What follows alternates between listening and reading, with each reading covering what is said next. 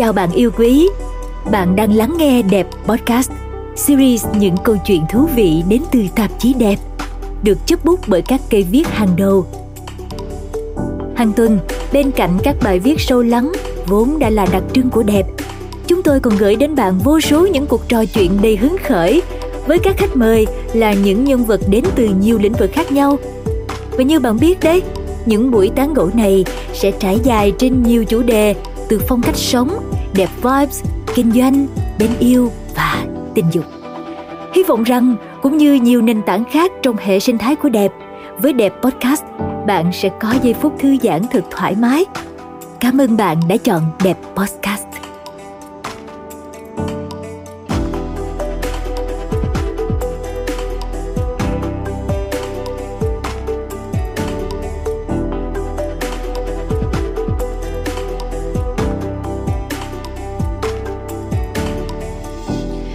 Chào các độc giả của tạp chí Đẹp. Các bạn đang lắng nghe chuyên mục Women Empower Women do Đẹp thực hiện với sự đồng hành của nhãn hàng trang sức cao cấp Cao Phai Jewelry. Và nhân vật của chúng ta hôm nay là chị Vu Lệ Quyên, CEO của BTS Việt Nam. Đây là lần đầu tiên mà Ngân Vi được uh, nói chuyện phỏng vấn với một uh, một người uh, phụ nữ làm kinh doanh nhưng mà trên hết đó là có một cái họ rất là lạ cho nên từ trước khi mà đến đây phỏng vấn thì Ngân Vi luôn cảm thấy là oh, ở Việt Nam mình có cái họ này sao họ Vu đúng không chị? Ừ, Vu Lệ Quyên chị Vu Lệ Quyên. Đến từ uh, BTS dạ. Yeah. đến một doanh nghiệp gia đình như vậy chị nghĩ thế nào về hai chữ gia tộc? À, cảm ơn câu hỏi rất là hay. Bởi vì um, thực ra nếu như mà hỏi doanh nghiệp gia đình khác về từ gia tộc thì mọi người thường hay nói là muốn cho gia tộc của mình thế này thế kia. Nhưng mà đối với bản thân của chị khi mà mình quyết định mình sẽ làm trong doanh nghiệp gia đình á thì mình nghĩ là cái gì mình có thể tạo được giá trị nhiều hơn. Có thể là um, ở trong xã hội mọi người sẽ mong muốn gia tộc của mình ngày càng phát triển ngày càng tốt hơn. Nhưng mà ở đứng trên cái góc nhìn của chị và cái mà mình mình mong muốn là cái mình cống hiến được gì cho cộng đồng hoặc là cống hiến được gì cho cái doanh nghiệp mà mình đang đang phục vụ và đặc biệt là cho những cán bộ công nhân viên ở trong công ty của mình. Tuy là nói như chị nói nhưng mà cái ý thức về gia tộc phải nó có hay không? Ví dụ khi mà chị nhỏ chị còn nhỏ chị lớn lên với cái giáo dục gia đình thì có chị có phải được lưu ý cái chuyện đó hay không? Chắc chắn là có vì thực ra là ba mẹ của mình thì rất là quan tâm tới cái vấn đề của gia tộc. Um, nhưng mà quan điểm của chị suy nghĩ là mình không nên để cái nói sao để cái um, cái hình tượng của cái gia tộc của mình nó nó đóng gói mình như là người mình phải như thế này như thế kia. Thì bản thân của chị như nãy chị um, có chia sẻ với vi thì là cung bảo bình nên rất là thích tự do. Vì thích rất là thích tự do nên mình sẽ thích là mình mình có những cái ờ, cái suy nghĩ riêng của mình và mình mình mình mong muốn mình là chính mình chứ không phải là vì mình là gia tộc họ vu nên mình sẽ phải như thế này như thế kia. Thì chị nghĩ có có thể là cái đó cũng là một cái điều mà nó làm cho mình mình khác. Khác những người trong gia đình mình hay là chị nghĩ là khác với những gia tộc khác tại vì ở trong gia ở trong gia đình của của của chị thì chị cảm thấy là mọi người mọi người đang um, như ba mẹ cũng cũng rất là khuyến khích cái sự tự do của con cái ừ. mặc dù là họ cũng mong muốn mình theo khuôn khổ nha nhưng mà nếu mà họ thấy là con đường um, của con cái của mình có những cái cách suy nghĩ riêng hoặc là lối đi riêng thì họ luôn ủng hộ. Đơn cử là em trai của chị bây giờ bạn theo à, đuổi âm nhạc vì bạn rất là đam mê về âm nhạc. Đối với bản thân của chị thì lúc mà nghe em trai của mình muốn làm ca sĩ là lúc đó rất là sợ rất là sợ. Thì mình nhưng mà sau này mình mình hỏi bạn á, là lý do tại sao em chọn được âm nhạc. Thì bạn có chia sẻ với mình là vì bạn rất là thích cái quá trình mà bạn sáng tác. Và bạn cũng rất là thích cái quá trình mà bạn uh, làm ra những cái mv âm nhạc của mình và mình cảm thấy là à cái điều đó mình cũng có vì có những um, có những lúc khi mà mình thích một cái việc gì đó mình rất là thích cái quá trình đó thì mình cảm thấy là mình cần tôn trọng những cái mà sở thích của bạn và những cái theo đuổi về đam mê của bạn. Miễn làm sao cái đó không phải là cái sự đi theo đuổi cái sự nổi tiếng hay là những cái gì nó liên quan tới bề ngoài mà nó thực sự là ở trong và nó nó nuôi dưỡng cái đam mê và và nó nuôi dưỡng có nghĩa là một hình thức để mình khám phá bản thân của mình vậy chị có thật sự là yêu thích kinh doanh hay không? Cái câu hỏi này rất là hay, tại vì chị luôn luôn cảm thấy là ở trong kinh doanh mình luôn có những cái mâu thuẫn. Ví dụ người kinh doanh thì hay nói về kinh doanh, nói về doanh số, nói về lợi nhuận. Nhưng mà mình rất là tập trung vào cái việc mình tạo được giá trị gì cho người khác, đặc biệt là tạo được giá trị gì cho khách hàng của mình, tạo được giá trị gì cho cán bộ công nhân viên của mình. Nên là sẽ có những cái giá trị nó không có liên quan tới chuyện tiền bạc. Cơm áo gạo tiền mà nó sẽ liên quan tới khía cạnh tinh thần nhiều hơn. Thì cái đó cũng là một trong những cái mà mình cảm thấy là đôi lúc ở trong cái giới kinh doanh mình cũng cảm thấy mình có cái sự cô lập ở phần đó. Bởi vì bởi vì mình mình suy nghĩ khi mà mình làm, vận hành một cái doanh nghiệp như vậy thì cái giá trị gì mình tạo ra thì bản thân của mình nó không có liên, nó không có đặt nặng ở phần là doanh thu phải như thế nào hoặc lợi nhuận phải sao, mà cái quan trọng nhất là mình tạo được công ăn việc làm cho bao nhiêu người. Và cái môi trường làm việc của mình nó có thực sự thuận lợi để từng cá nhân họ có thể phát triển hết tiềm năng của họ hay không, là cái mà mình mong muốn và mình hướng tới. Nên nó sẽ có, nó có thể nó cũng khác với những cái doanh nghiệp khác khi họ chỉ theo đuổi về cái doanh thu và lợi nhuận. Vậy thì chị nghĩ khi mà BTS họ chuyển sang một cái tinh thần mà nó mang một cái tinh thần thời trang hơn đó thì dấu ấn của chị ở đó là như thế nào? Chị nghĩ là với bây giờ BTS vẫn đang là phục vụ đại đa số người dân. Và thực ra cái điều đó là cái niềm đam mê của mình vì mình mình không phải phục vụ số ít. Thì mọi bản thân chị chị rất là thích cái sự bình đẳng trong xã hội. Và vì mình thích sự bình đẳng đó nên là mình sẽ mong cái đối tượng mà mình phục vụ nếu mà đại chúng cho tất cả mọi người thì cái đó nó truyền cảm hứng cho mình. À, còn nếu nói về cái câu chuyện mà khi mà BTS comeback vào năm 2017 mình tạo được những cái dấu ấn uh, về những sản phẩm thời trang những cái sản phẩm mang những cái thông điệp mà rất là truyền cảm hứng cho văn hóa Việt Nam. Chắc là Vi cũng nhận thấy được là ở Việt Nam của mình mọi người cũng người dân Việt Nam của mình đôi lúc cũng không có tự tin lắm về bản thân. Thì làm sao để mà mình có thể giúp cho người Việt Nam của mình đặc biệt là giới trẻ tự tin hơn bản thân tự tin hơn với những cái gì những cái giá trị mà họ những cái giá trị tốt đẹp mà họ đang có. Um, bởi vì chị nghĩ là Việt Nam của mình không có thua gì những cái quốc gia khác cũng không có thua người Việt Nam của mình cũng không có thua gì Hàn Quốc hay Nhật Bản hết. Nhưng mà cái mà mình bị thiếu là cái sự mà mình không nhận thấy được mình đang có những cái giá trị tốt đẹp nào mình đang có được những yếu tố thuận lợi nào trong cái môi trường của Việt Nam của mình.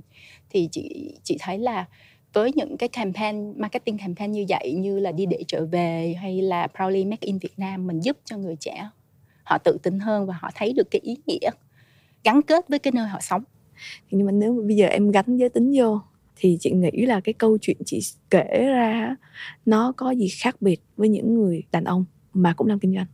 Chị nghĩ là khi mà một người nữ mà làm kinh doanh đó nó sẽ mang cái tính chất là nuôi dưỡng nhiều hơn và take care và chăm sóc bản năng của người phụ nữ ừ, hả? đúng. Đấy thì thì chị cũng thấy cái điều đó nó khác biệt.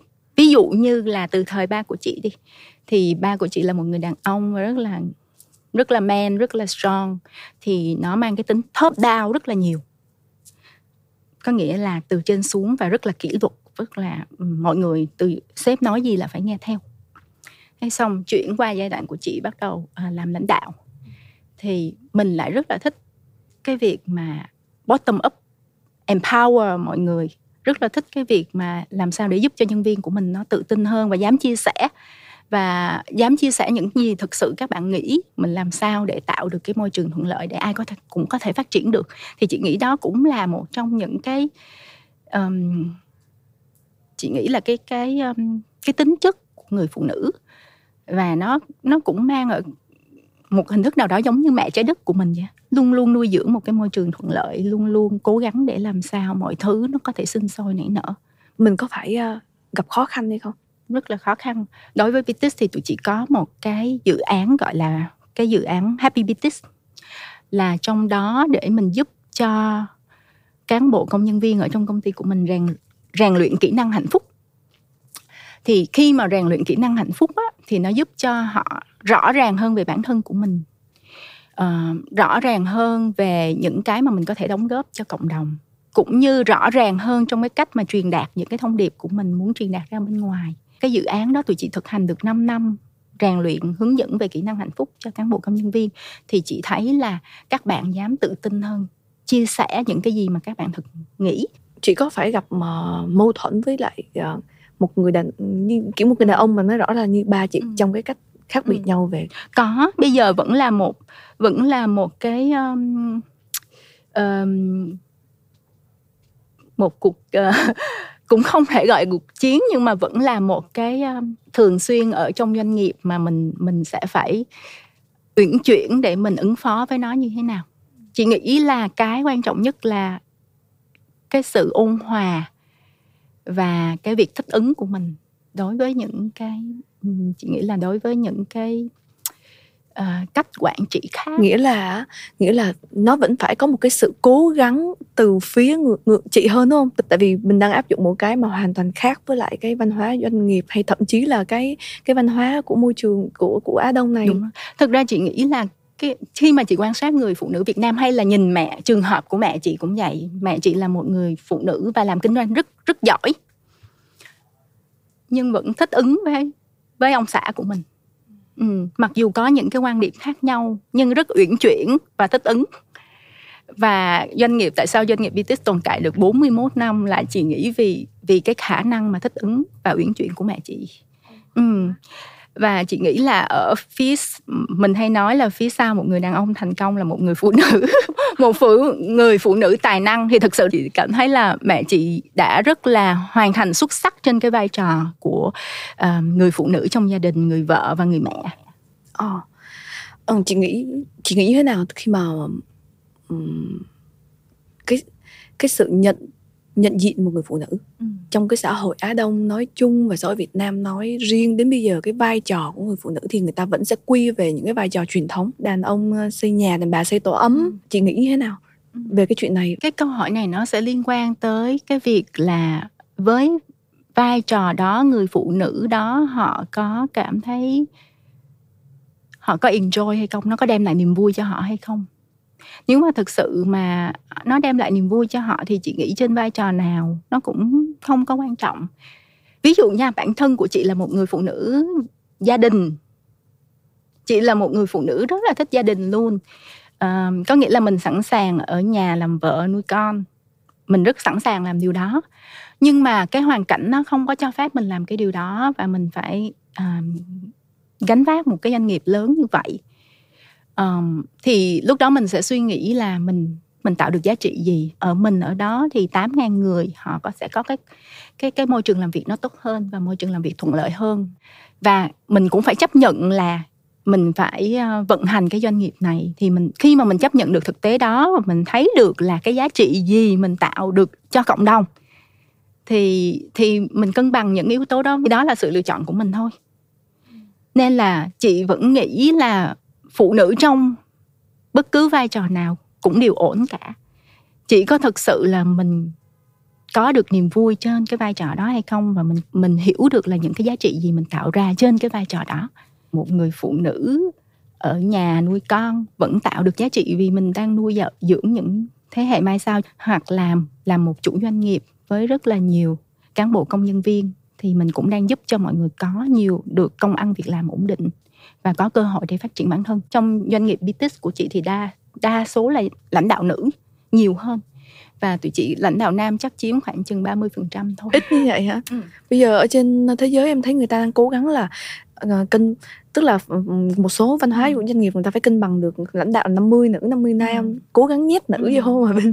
bên chị bây giờ là nữ áp đảo nam thực ra là nó ngành nghề đó ngành nghề của bên chị làm giày nó cần cái sự chi tiết nó cũng cần sự thẩm mỹ và nó um, um, um, nói sao ta tỉ mỉ này chi tiết này thời trang và cái đẹp nữa nên trong business thì đối tượng nữ nó chiếm nhiều hơn nam thì cũng rất là dễ để hiểu thôi um, nhưng mà chị có một cái trải nghiệm này rất là thú vị. Chị là một CEO nữ thì có một lần chị dự một cái um, cái buổi lễ ra mắt của một chương trình do một công ty khác tổ chức. Khi họ đọc tên các CEO thì họ đọc hết tất cả các CEO nam và CEO nữ cuối cùng. Thì lúc đó là cái khoảnh khắc mà mình cảm thấy mình hơi bị sốc. Bởi vì trong doanh nghiệp của mình thì thì thường là mọi người sẽ để lãnh đạo nữ đi trước. Đó là lần đầu tiên mình cảm thấy là ồ thì ra cái việc mà trọng nam kinh nữ ở trong xã hội Việt Nam vẫn đang còn. Và chị nghĩ chắc là cũng sẽ cần phải chung tay nhiều hơn để là làm sao mình có được cái sự cân bằng đó. Thực ra khi mà chị quan sát các bạn đồng nghiệp của mình các CEO hoặc là chairman á, thì chị thấy là những công ty của nữ quản lý á, thường rất là cái tính bền vững của nó rất là cao. Và mình cũng thấy được là họ rất là quan tâm tới uh, nhân viên của mình và họ cũng rất là quan tâm tới cái môi trường làm việc. Mình cũng cảm nhận được là có thể có thể ở Việt Nam của mình những người phụ nữ ấy, mà làm lãnh đạo ấy, mọi người chưa lên tiếng nhiều thôi chứ không phải là uh, không phải là họ không có năng lực em có đọc một cái bài phỏng vấn của chị là chị nói là khoảng sau 30 tuổi là chị bắt đầu loay hoay đi tìm cho mình cái cái hạnh phúc. Trả lời cho câu hỏi hạnh phúc là gì? À, hồi nãy chị cũng nói chị mang cái điều này về với lại cái văn doanh nghiệp của chị tạo thành cái văn hóa. Ừ. Thế em nghĩ tất cả những cái này chắc chắn nó phải có liên quan tới nhau đúng không? Chị nghĩ là buông bỏ rất nhiều ấy. Buông bỏ rất là nhiều buông bỏ cái tôi của mình mà. Trước khi mình không biết mình là ai và như thế nào mình chỉ biết là à mình sinh ra trong cái gia tộc họ vu này và họ có doanh nghiệp uh, nghìn tỷ. Họ có rất là họ rất là một doanh nghiệp rất là thành công. Mọi người sẽ so sánh là à vậy thì liệu à, con gái có thể thành công như bố hay không? Nhưng mà những cái so sánh đó nó sẽ đến nếu như mà mình mình mình suy nghĩ về đó nó sẽ đến từ cái việc mình không biết mình là ai mình tạo được giá trị gì. Nên là nên là năm 31 tuổi nó thực sự là một cái năm mà nó giúp cho chị phải nhìn lại bản thân của mình bỏ ra ngoài hết những cái hào quang, những cái gì liên quan tới gia tộc, những gì liên quan tới công ty, doanh nghiệp của mình, thì mình là ai?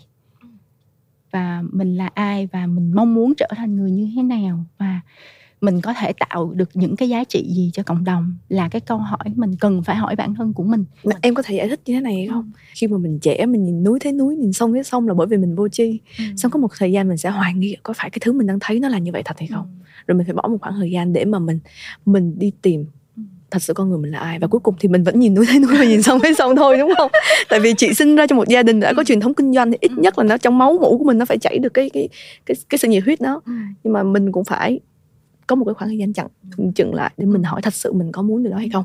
Ừ. và sau đó mình phải ờ muốn thật. Ừ. cái sự chia sẻ của vi nó rất là hay luôn á. Chị nghĩ là bây giờ nhìn lại thì mình vẫn thấy gia đình mình vậy.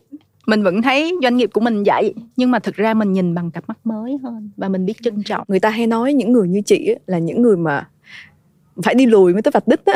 Ừ, chứ chứ không phải là sinh ra vạch đích nữa mà phải đi lùi mấy cây số mới tới vạch đích. Thì uh, đối với những người bình thường như tụi em đi uh, trên hành trình đi tới vạch đích thì mình sẽ phải như có những cái uh, trải qua chuyện này trải qua cái kia thì mình lớn là mình đang đi tiến còn ví dụ chị đi lùi ừ. để tới được cái hạnh phúc mà như chị để chị trả lời câu hỏi hạnh phúc là gì thì chị nghĩ nó khác nó có sự khác biệt và sự giống nhau như thế nào ừ. một cái người đi lên và một cái người đi xuống ừ. hay là chị không đi luôn mình cũng sẽ không cảm nhận được cái việc là người ta chưa có gì hết về mặt vật chất thì người ta đi tìm hạnh phúc như thế nào thì chắc là chắc là chị nghĩ để cho một bạn họ họ như vậy để họ chia sẻ thì nó sẽ chính xác hơn. Tại vì mình mình mình cũng sẽ không phải là họ để mình mình cảm nhận được. Nhưng mà đối đối với bản thân của chị á, là chị nghĩ sinh ra ở vạch đích. Thực sự nó rất là mệt mỏi. Bởi vì bởi vì đôi khi cái việc mà mình sinh ra trong một cái gia đình mà rất là nổi tiếng và rất là thành công thì mình cũng sẽ phải bị chịu những cái áp lực là mình cũng sẽ phải thành công. À,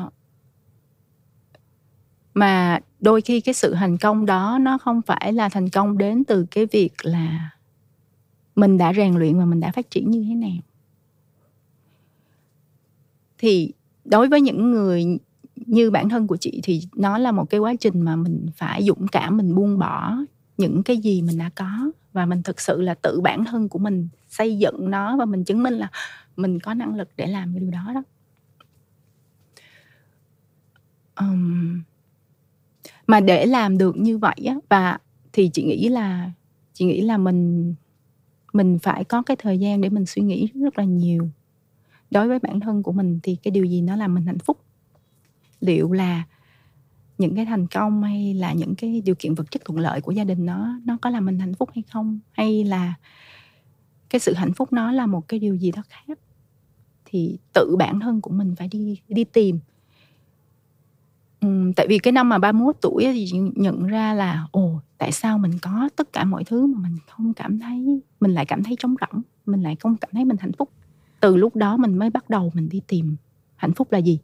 Vì khi mà mình mình lớn lên á ba mẹ các thầy cô á, cứ nói là con cứ thành công đi con có sự nghiệp tốt này con có nhiều tiền con giúp được nhiều người vậy. Nhưng mà mọi người ít khi nào nói là con hãy làm những cái điều gì mà nó đem lại niềm vui cho con đem lại hạnh phúc cho con. Nên vô tình là ba mươi mấy năm mình mình chạy theo chị nghĩ cái đường ray của người ta đã đọc sẵn mà mình chưa bao giờ hỏi là mình ngừng lại mình hỏi lại là ok mình chạy theo cái đường ray này thực sự có làm mình hạnh phúc hay không và cái điều gì nó mới giúp cho mình hạnh phúc thì mình mình phải đi tìm hiểu nó chị có thể chia sẻ thêm một chút xíu về cái chuyện mà chị ngừng lại và ừ. phải buông bỏ để chị trả lời được câu hỏi ừ. hạnh phúc là gì với rất là nhiều điều kiện về vật chất hay không chị nghĩ cần cả một năm ấy để mà suy nghĩ đặt câu hỏi là tại sao mình có tất cả mọi thứ, điều kiện ở bên ngoài. Đều hoàn hảo hết, ai nhìn vào cũng mong muốn được như mình, mà mình lại vẫn thấy trống rỗng ở bên trong. Lúc đó chị nhớ là có hai cái điều mà chị gặp phải trên cái con đường đó. Thứ nhất là một người bạn của chị tặng cho chị một cái quyển sách của đức đại la là ma, mà quyển sách đó gọi là nghệ thuật sống hạnh phúc. Có một cái câu nói của ngài trong đó là mục đích của cuộc sống là hạnh phúc thì lúc đó là chị kiểu như là mình mình run rẩy luôn á. Bởi vì mình chưa từng nghe như vậy. Lúc đó chị còn còn có suy nghĩ là ờ liệu ngài nói mục đích của cuộc sống là hạnh phúc, vậy thì có thể là đúng với ngài thôi, chứ còn không có đúng với mình. Nhưng mà mình vẫn có, ok, ngài nói như vậy thì mình thử rèn luyện, mình đi tìm cái chìa khóa của sự hạnh phúc, của sự bình an nội tại nó như thế nào.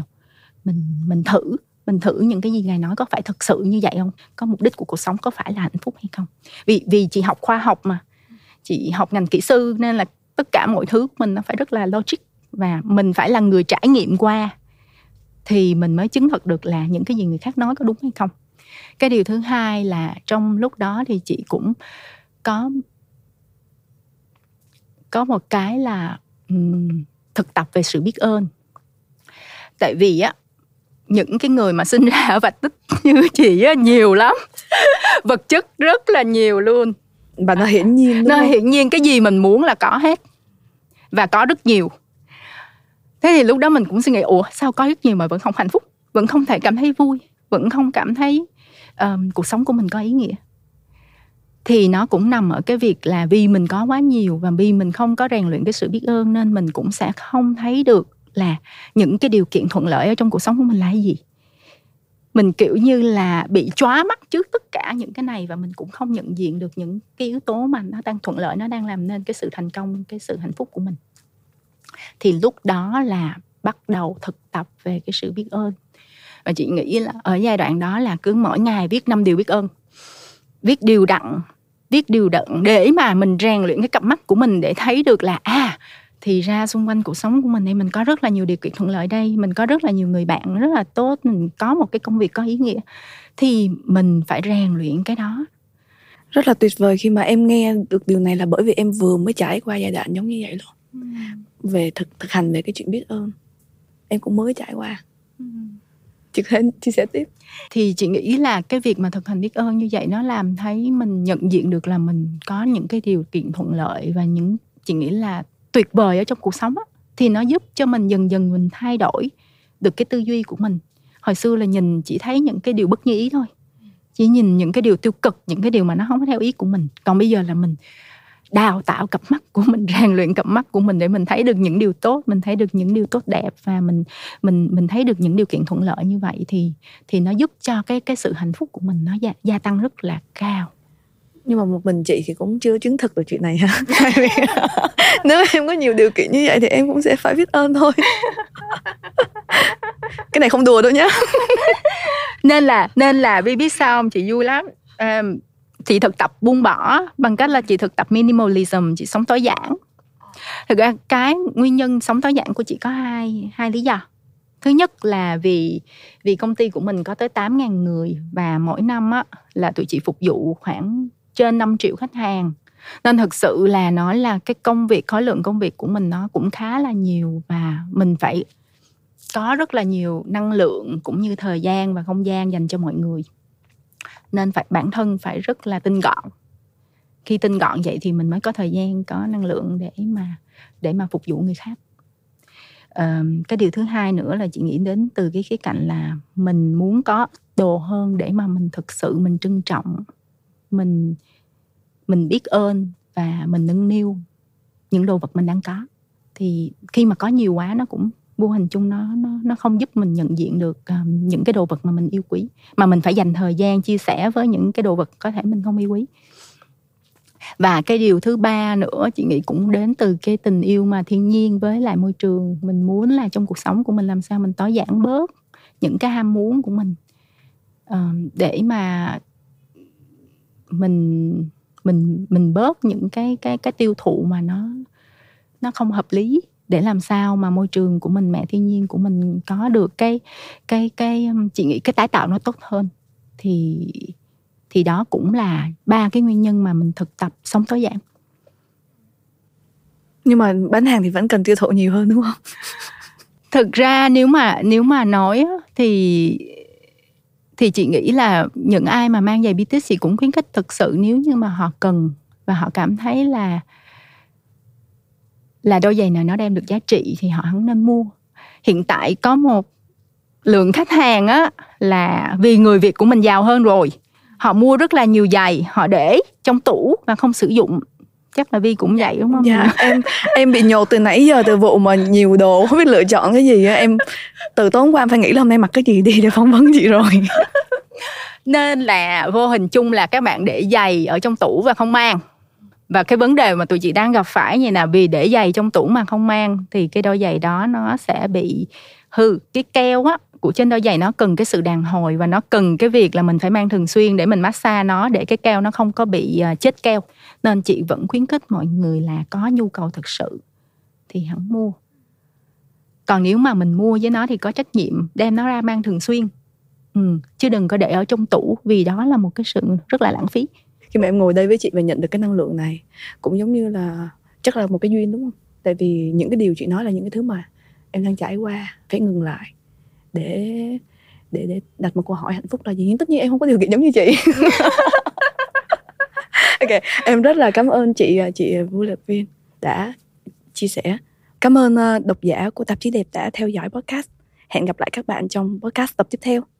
Xin chào.